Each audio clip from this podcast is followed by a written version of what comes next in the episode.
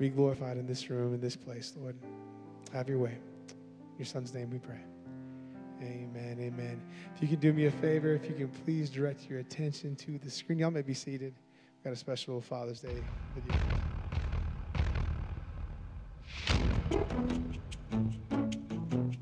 I don't care how late you stay out. Stay out as late as you want. You want to borrow the new car? You want to borrow my credit card? Kids today, they really have it rough. I have no idea where we are or where we're going. I mean, when I was their age, life was easy, super easy. Why haven't you gotten a tattoo yet? How come you don't have any piercings yet? Yep, we're lost. We are completely lost. Ooh, sports. Just do whatever the mechanic says to do. Vehicle maintenance is completely overrated. Look, whatever the mechanic is asking, just pay him. Pay him whatever he wants.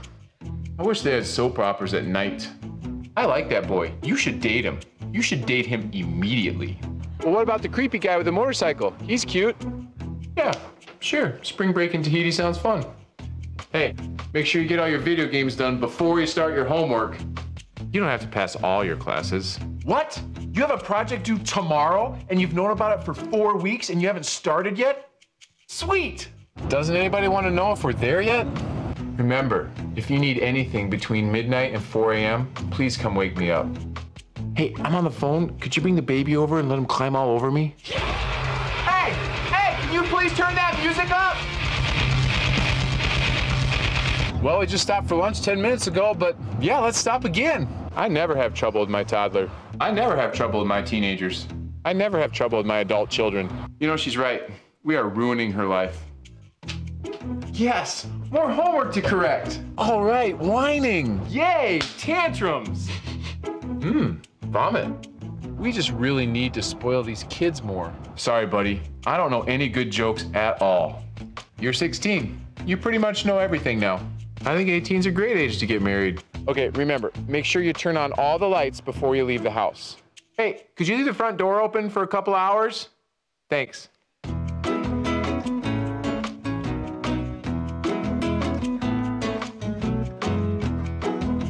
Whoa! Money really does grow on trees. Well, I don't know about you, but that's probably some things I've never said ever in my life. Pay the mechanic whatever he wants. Yeah, right. If your if your dad is here today or whatever, I just take just take a moment and, and put your hand on him. We just want to pray this morning. God, we thank you for this day. We thank you for um, uh, the day to celebrate dads, and uh, God, really for us as Christians, what that means, and uh, as father as fathers, what that means. God, that we would uh, follow you first. God, I thank you for the fathers in this room. I thank you for their opportunity to raise their kids up. God, I pray for those in here who may not have a father or their father is not in the picture or already gone home to be with you. God, that above all, that you are our Heavenly Father and that you are the perfect picture of that. God, and in a, in a time of difficult decisions, you chose to send your Son to die on a cross for us. So I pray that we as fathers will, again, seek you first and be able to lead our families well, to lead our children well. We thank you for the opportunity to celebrate fathers today. Give them strength and purpose. Remind them that you are with them. And if we reach to you, you'll make us good fathers because of who you are. We pray all this in your name. Amen. Good morning. So, this morning we will be continuing our series in Hebrews. Um, and we're talking about heroes, and that's kind of the, the series we're in is heroes. And uh, a couple weeks ago, I, I, spent a little time talking about um, superheroes as far as movies go and, and Marvel. And, you know, I didn't have too many people argue uh, that Captain America was not the best one, but I had a couple that I had to deal with. Love, lovingly, lovingly. Um, uh, but the truth of the matter is, outside of movies, heroes are a relative thing in our world. Most of the time, they're probably self proclaimed heroes or self risen heroes. And in a day of uh, YouTube stars, and that you have such influence as a YouTube star that you make millions of dollars with videos, I must be really old because that just sounds very strange to me, right? I mean, that just is. And yet, these are the heroes, unfortunately, that we often live with, right? We even have difficulty with, with spiritual heroes at times. In a day where we kind of have the superstar pastor at times, right? The celebrity pastor. And our ideas of heroes, I think, are very skewed. And so that's kind of the, the point of the summer is to start looking at what does God see as heroes of the faith. And um, sorry about that. Because of, because of our series, I've decided to grow this beard to try to really be part of this, right? I mean, come, this is probably what Enoch started to look like. But Abraham, they kind of had the beard and kind of looked a little more stately.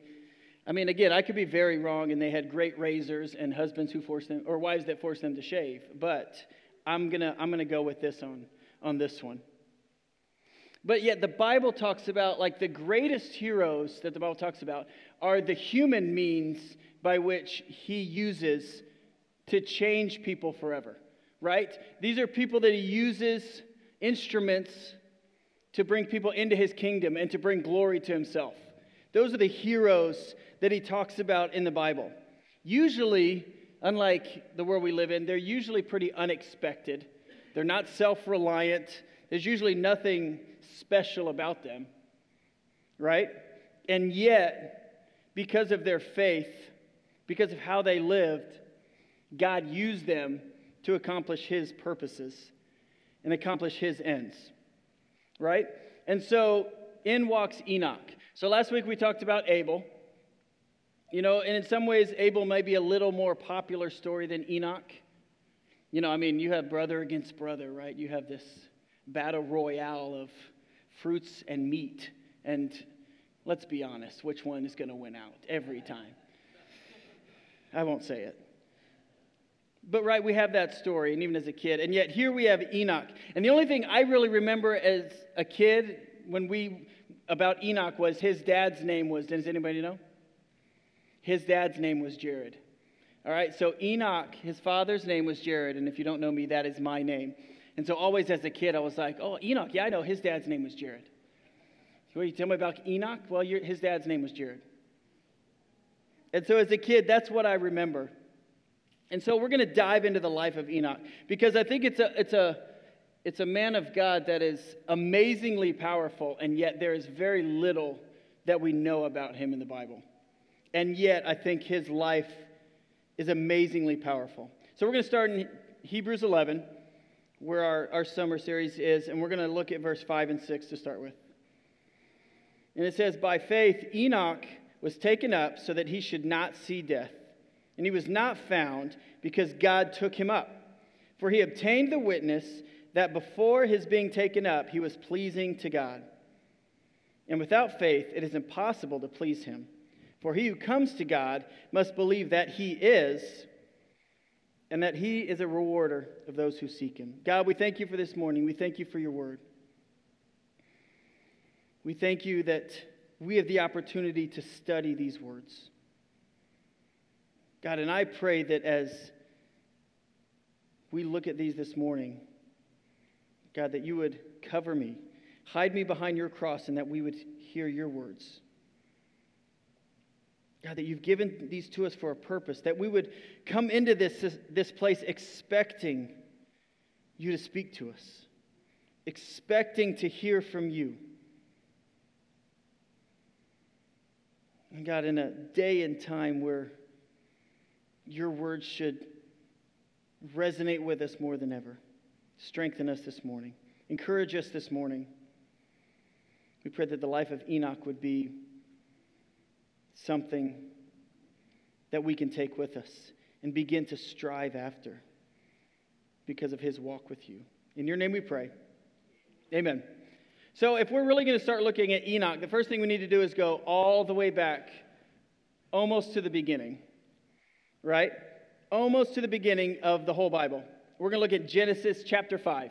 All right, so there's a lot that took place in the first few chapters of Genesis, and this is one of those things. So, not long after creation, a few hundred years before the flood, we have chapter 5. We're going to look at verse 21 through 24. And this is one of the few passages we have of Enoch.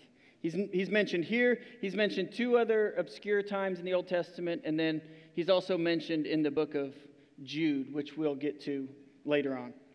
So, verse 21 says, And Enoch lived 65 years and became the father of Methuselah. Then Enoch walked with God 300 years after he became the father of Methuselah, and he had other sons and daughters. So all the days of Enoch were 365 years. And Enoch walked with God, and he was not, for God took him. So as you read through chapter 5, it starts with a very long genealogy. And I know if you read any part of the Old Testament, a lot of times what we do is we read, we get to a genealogy, and we're like, okay, where does this stop so I can pick up where it left off? right? You read a lot of difficult names and a lot of difficult, you think this is going to go on forever. Yes, I get it. People lived and they died. Well, Enoch is different because he breaks the pattern, right? He breaks this pattern of this genealogy. So if you look, verse 11. So all the days of Enosh were 905 years, and he died. Verse 14. So all the days of Kenan were 910 years, and he died. Verse 20. So all the days of Jared were 962 years, and he what? He died. Then you get to Enoch. Verse 24, he was not, for God took him. So he clearly breaks this pattern, right? You have all of these men, lived all of these years, and they died. You have Enoch, who, let's be honest, when you look at these numbers, was taken as a pretty young man. You know, his father lived over 900 years. His son was the oldest man in the Bible at 969. I mean, at 365, I mean, you're just you're just getting started, right? And yet he broke the pattern. He didn't die. God took him. He was no more, right? And to me, the Bible, when the Bible breaks a pattern, I think it's pretty important that we really, we really dig in. Because there's a reason that the pattern breaks. And so we have Enoch, one day he was walking with God, it says, and essentially he just walked home. God took him home.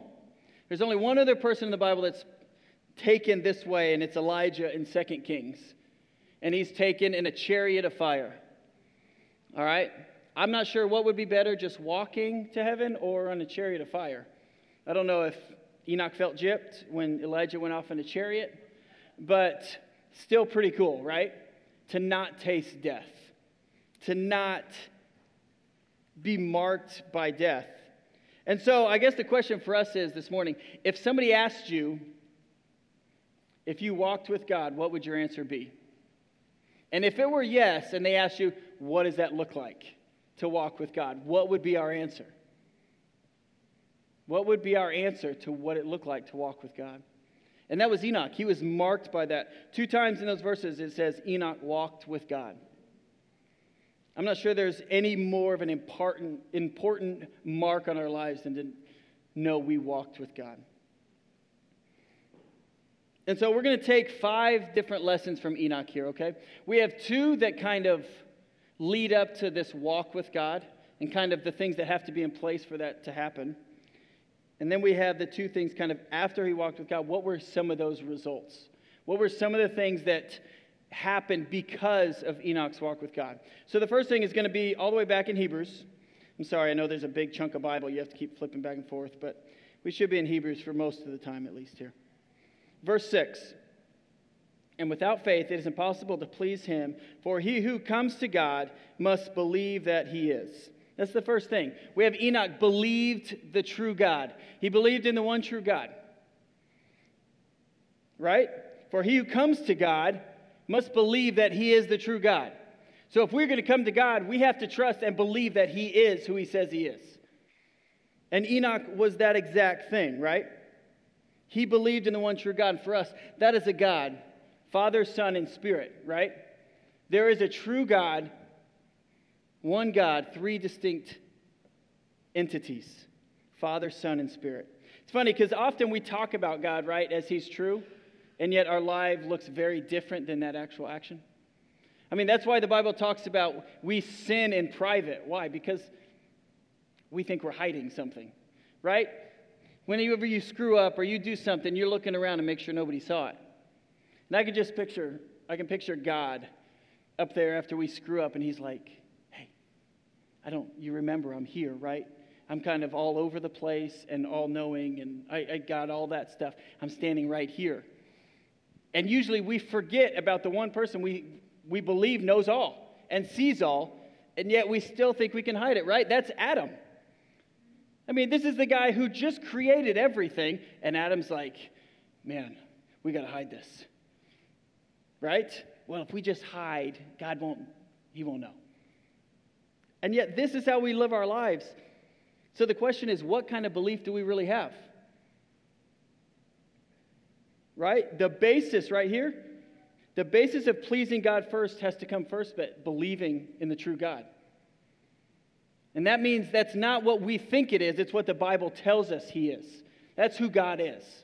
So if we're to know God, we have to know His Word.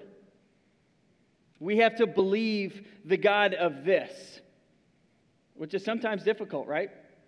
You read parts of the Bible and you're like, man, I, I don't know. Yeah, this is the God, right? This is the foundation of our faith, right? It says, without faith, it is impossible to please him, for he who comes to God must believe that he is. The foundation, remember we talked about faith, right? Our idea of faith, what we, what, how we live our lives is directly tied to what we believe about God. So remember, faith has to be about the subject in which we place our faith. So, for us to live by faith, again, we have to know this God. And how we live our lives is directly tied to what we know about God. And this was Enoch. He believed in this true God. It's the first and foremost thing because it's what's going to fuel everything else about his life. It's because he knew this God and he believed this God. Second thing he did is he sought God's reward. Again, he believed in the one true God, and because he believed God, he believed God was a rewarder of those who seek him. Which, again, when we talked about back in chapter 10 of Hebrews, and we looked at those verses and said, My righteous one shall live by faith. Which means God rewards those who seek righteousness and holiness. Those are he rewards. Those are who he rewards, is those who seek righteousness. Right? To seek a relationship with God means to seek righteousness and to seek holiness and to seek purity.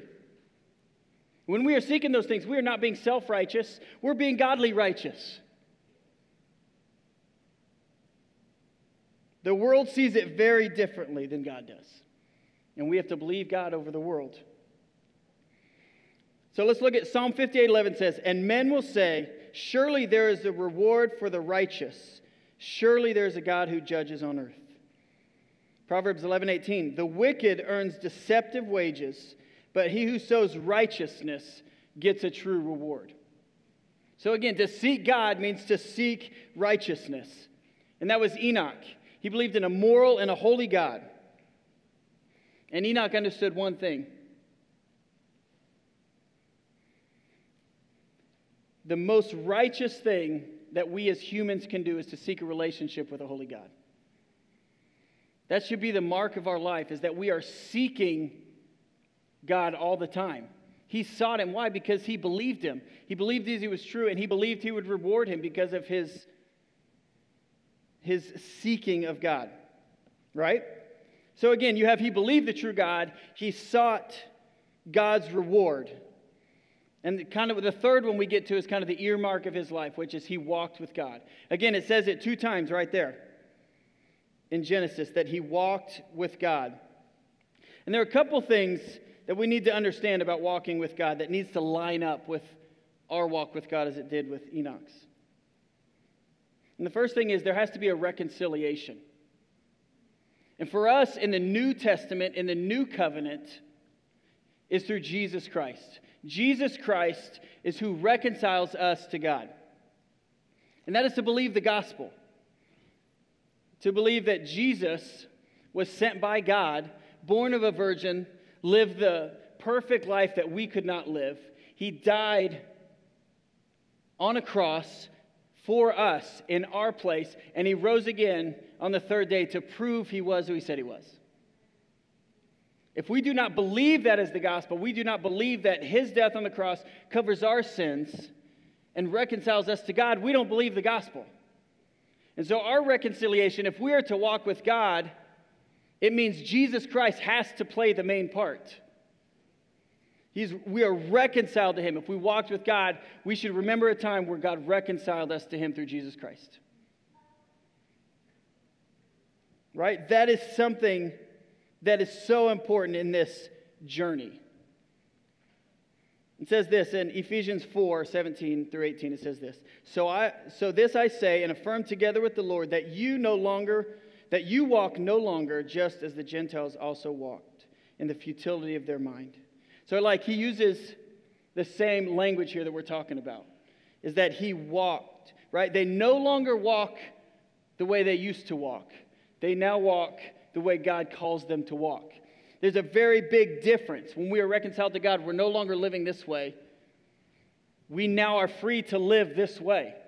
Before, we had no choice, right? We didn't know this is how we lived. We didn't have a choice. When we are reconciled to God, we now have a choice. Are we going to live by the Spirit or are we going to continue to live by the flesh? Are we going to continue to choose the wrong thing or are we going to live by God and choose what we are now free to choose? We're now free to do what is right. He goes on to say, being darkened in their understanding, excluded from the life of God because of the ignorance that is in them, because of the hardness of their heart. When we are reconciled to God, we are no longer excluded from Him. We are reconciled to Him. So when we walked with God, we are no longer excluded from the things of God. We are included in those things. The next thing that kind of walks with God that marks Enoch is a corresponding nature. Light has no communion with darkness. And just as apart from the reconciliation of Jesus, we have no communion with God. Therefore, any of us, any sinner left in his sin, cannot know God, cannot be in communion with God. It means we forsake our sin. We don't live perfect lives. I don't know about you, but I have tried to be perfect and it just doesn't work. We pursue righteousness. This is not the perfect life, but it does mean when we sin, we turn from our sin. I think it's we we kind of we kind of do this or we kind of and God doesn't say go around our sin, right? He means we turn from it. Like it's a pretty powerful picture. It's a pretty powerful image that we forsake sin. The next thing, so we kind of have the reconciliation. We have this corresponding nature with God now, right? We share a nature with God. And because of that, we surrender to His will. So we have this idea of obedience, that we surrender to His will. And this seems to be one of the more difficult things for us to handle as humans, right? We can understand, oh, we believe God, we believe the gospel, and yet the obedience is the difficult part. And yet, that's exactly what Enoch did. He surrendered to God's will. As we're going to read about a little bit later, in difficult times, he surrendered to God's will and obeyed God's will. Not when things were easy. Again, this came after creation, but before the flood. And as we build up to the flood, you guys remember the flood, right? It seemed to be pretty difficult days for God to say, wipe it clean. So he obeyed God. Now, I will say, as Christians, our choice to obey God should be very easy. We should not struggle with that choice as Christians. If we believe in the true God and we believe He is who He says, now, sometimes the walking that way is difficult. The sanctification process is okay, I believe you, God, and I'm obeying you. I don't see how it's going to happen. And God says, Let me handle that. The next thing, Enoch walking with God, man, is he wanted to be with God. This is one of the more convicting points for me because at times I'll wake up, I'll get ready for work, and I work at a church, and this is so, this should, and I'll get to lunchtime and I'll think, man, I one time talked to God this morning. and you think, why do I not want to be with God more? It goes back for me tied to what do I know about God? And how do I seek Him more? That way, when I wake up in the morning, it's the first thing on my mind. He's the first thing that comes out of my mouth. And this was Enoch. He wanted to be with God, he wanted to commune with God. And so we kind of come to our last two points. So he kind of he believed the true God, he sought God's reward, which kind of allowed him to walk with God. That was his earmark. And then we take two things that are kind of huge points for, for us to take from Enoch after he was walking with God. And the first thing is he set an example, which I think is a good point for Father's Day today, is he set an example. Now, as we look on in that genealogy, you're going to see that the great grandson of Enoch, his name was Noah. And it says about, I won't steal Noah because we'll be dealing with him soon. But he says in Genesis 6, 8 through 9, But Noah found favor in the eyes of the Lord. These are the records of the generations of Noah. Noah was a righteous man, blameless in his time. Noah walked with God. So all of this sudden, we see Enoch's example showing up in the life of Noah. Enoch may have done very little during his time. We don't know everything. And yet his example is screaming loud and clear in the life of Noah. I mean, clearly we see Noah was a single man and family that walked with God. And so we have this example showing up.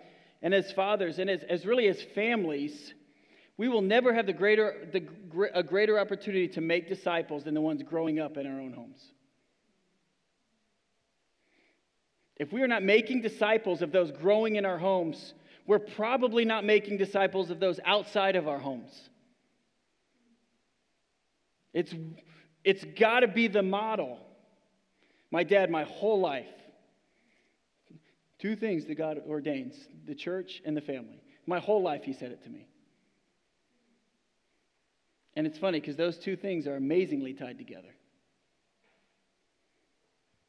And we start to see it, right? We look at these genealogies and you start to read them and you think they're so boring.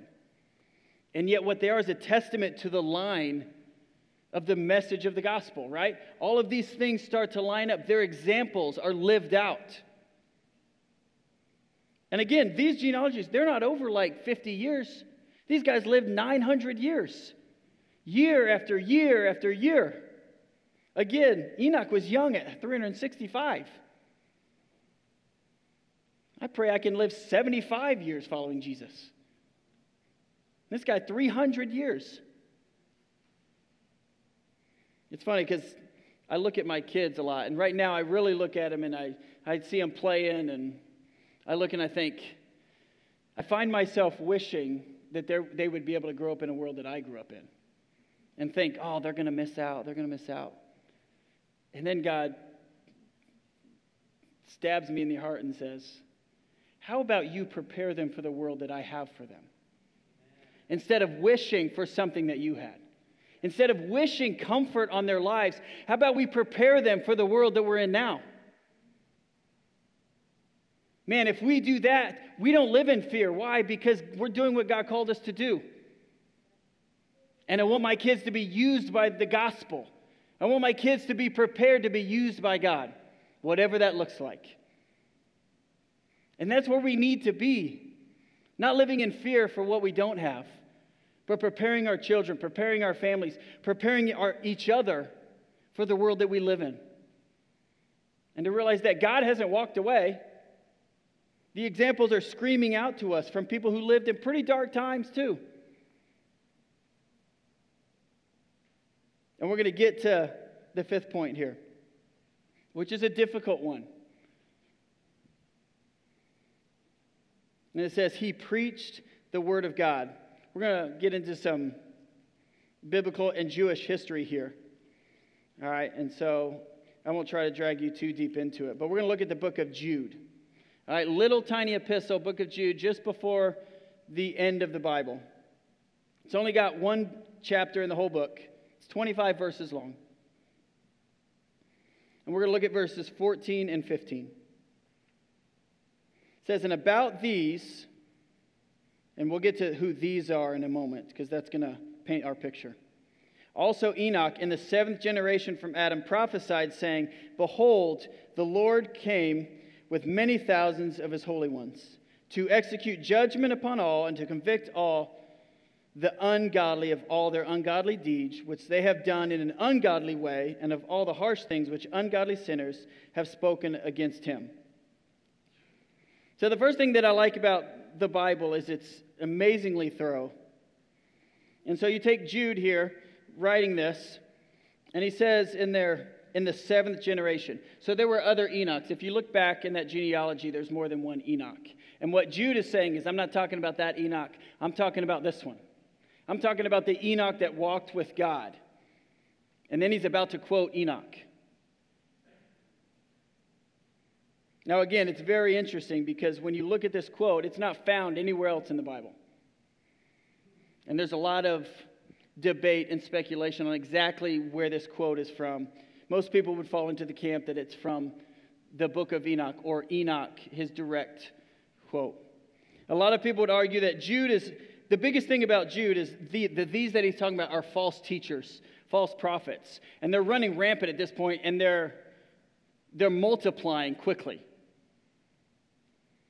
And so back then, these guys may have even used the book of Enoch to try to prove their point. And the fact that Jude is using the book of Enoch to kind of say, hey, but what about this? And so this is a quote from Enoch. So listen to me very carefully.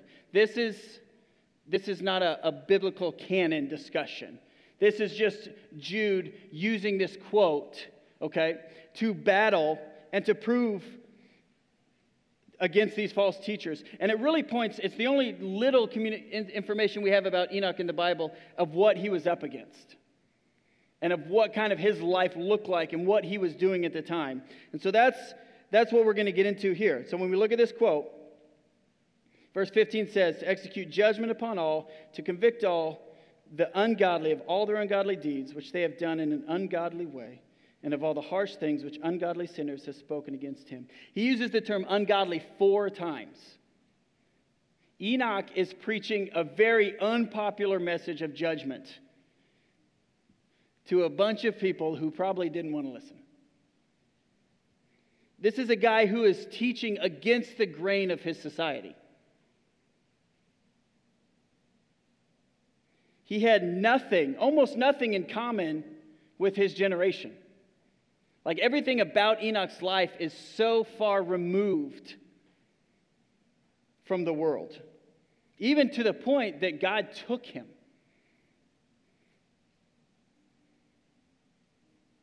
We're going to look at a verse in 1 Peter chapter 2 verse 11 says this.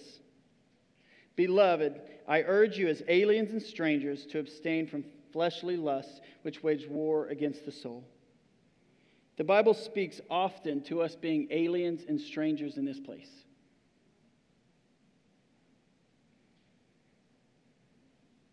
And if our lives do not look differently than the world's, we have a problem. I love what Joe said last week. You could, you could tell the gospel to lost people all you want to. If your life has not moved from this to this, if it is not changed from a sinful walk to one of the Spirit, you you might as well go fishing. Sunday mornings, just go fishing. My dad used to say that. Anybody not committed, just get a boat and go fishing. And I start to believe it more, right? If our lives are not changed by the gospel, if we really don't look different, it's not going to matter. Man, and this was Enoch's message. He lived in a dark and vile world. Does that remind you of anywhere we might live? And yet, this is what we learned about Enoch. We learned five things from Enoch to believe in the true God, to believe that He is a rewarder of those who seek Him and therefore seek righteousness, to walk with God, and from those things to set an example for those around us and those after us, and to proclaim the message of God and his kingdom. These are things that we need to take from Enoch. And then he walked to heaven. That sounds like quite a gift, quite a reward. And you think, well, why did God do this for Enoch? Why would Enoch get to walk home and I don't get to walk home? And again, just like Joe talked about last week, Abel died a difficult death at a young age. We don't pick the time and the place when God takes us. But we can decide how we're going to be living our lives when He calls us. And Enoch becomes an illustration for us to follow. It's the perfect, it's this great example of a guy who lived in a difficult time and place. He lived totally contrary to his culture, and he preached an unpopular message because, granted, we have a very good message of Jesus Christ to preach and to teach, of love and of all of these things. But there is also a day when He will come back and He will take us that know Him, and those who don't will be judged. So don't get the messages mixed up. We have the good news, and that's what we should be taking. But there is a message of judgment coming. And the question is what will we be known for when God calls us? When God calls us home, whatever that looks like, whatever day that is, what will we be known for? What will our children remember we taught them? And I refuse to lay my bed, my head to bed at night without making sure they know what the gospel is. And I think we should be that way as the church that we are sharing the gospel, that it's always on our tongue, that our lives live in such a way that the gospel just presents itself in conversations. And even to a world that doesn't want to hear it, that we have to obey God. God, we thank you for this day. We thank you for the opportunity to hear from your word. I thank you for the life of Enoch and for what little we know about Enoch. We know that he was a man who sought after God and sought after righteousness. And it wasn't easy, it wasn't simple. The world was a difficult place, just as it is now. God, remind us that you have not walked away. You have not forgotten us. On the contrary, I think you're calling us closer to you. You're calling us to a deeper relationship and walk with you. You're calling us to share your love more and to share your message more. God, as your word says, draw close to him and he'll draw close to us. I pray that we would take that seriously. We would draw close to you, that we would seek righteousness, that we would walk with you. I thank you for this morning. In your name we pray. Amen. Amen. Amen. I just got a few things for y'all before we head out today. Um, if you have an offering, uh, we're not collecting uh, offerings this morning, but if you have an offering that you'd like to give, um, there's some baskets on the way out, um, boxes on the way out. We ask you to drop it off there or give online at tsf-church.com or on the Church Center app. Um, just a reminder to keep registering. It helps us keep track of everyone that's coming and make sure that we have enough adequate seating.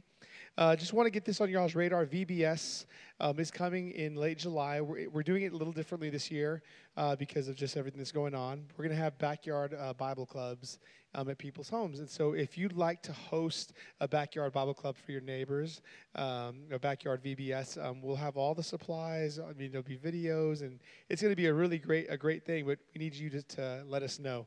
Email us at info at tsf-church. Let us know that you'd be willing to host, or if you want to volunteer and serve for that. Also, Friends of North Richmond food drive and volunteering is still happening. Uh, sign up. I think we got all the slots filled last week, last minute.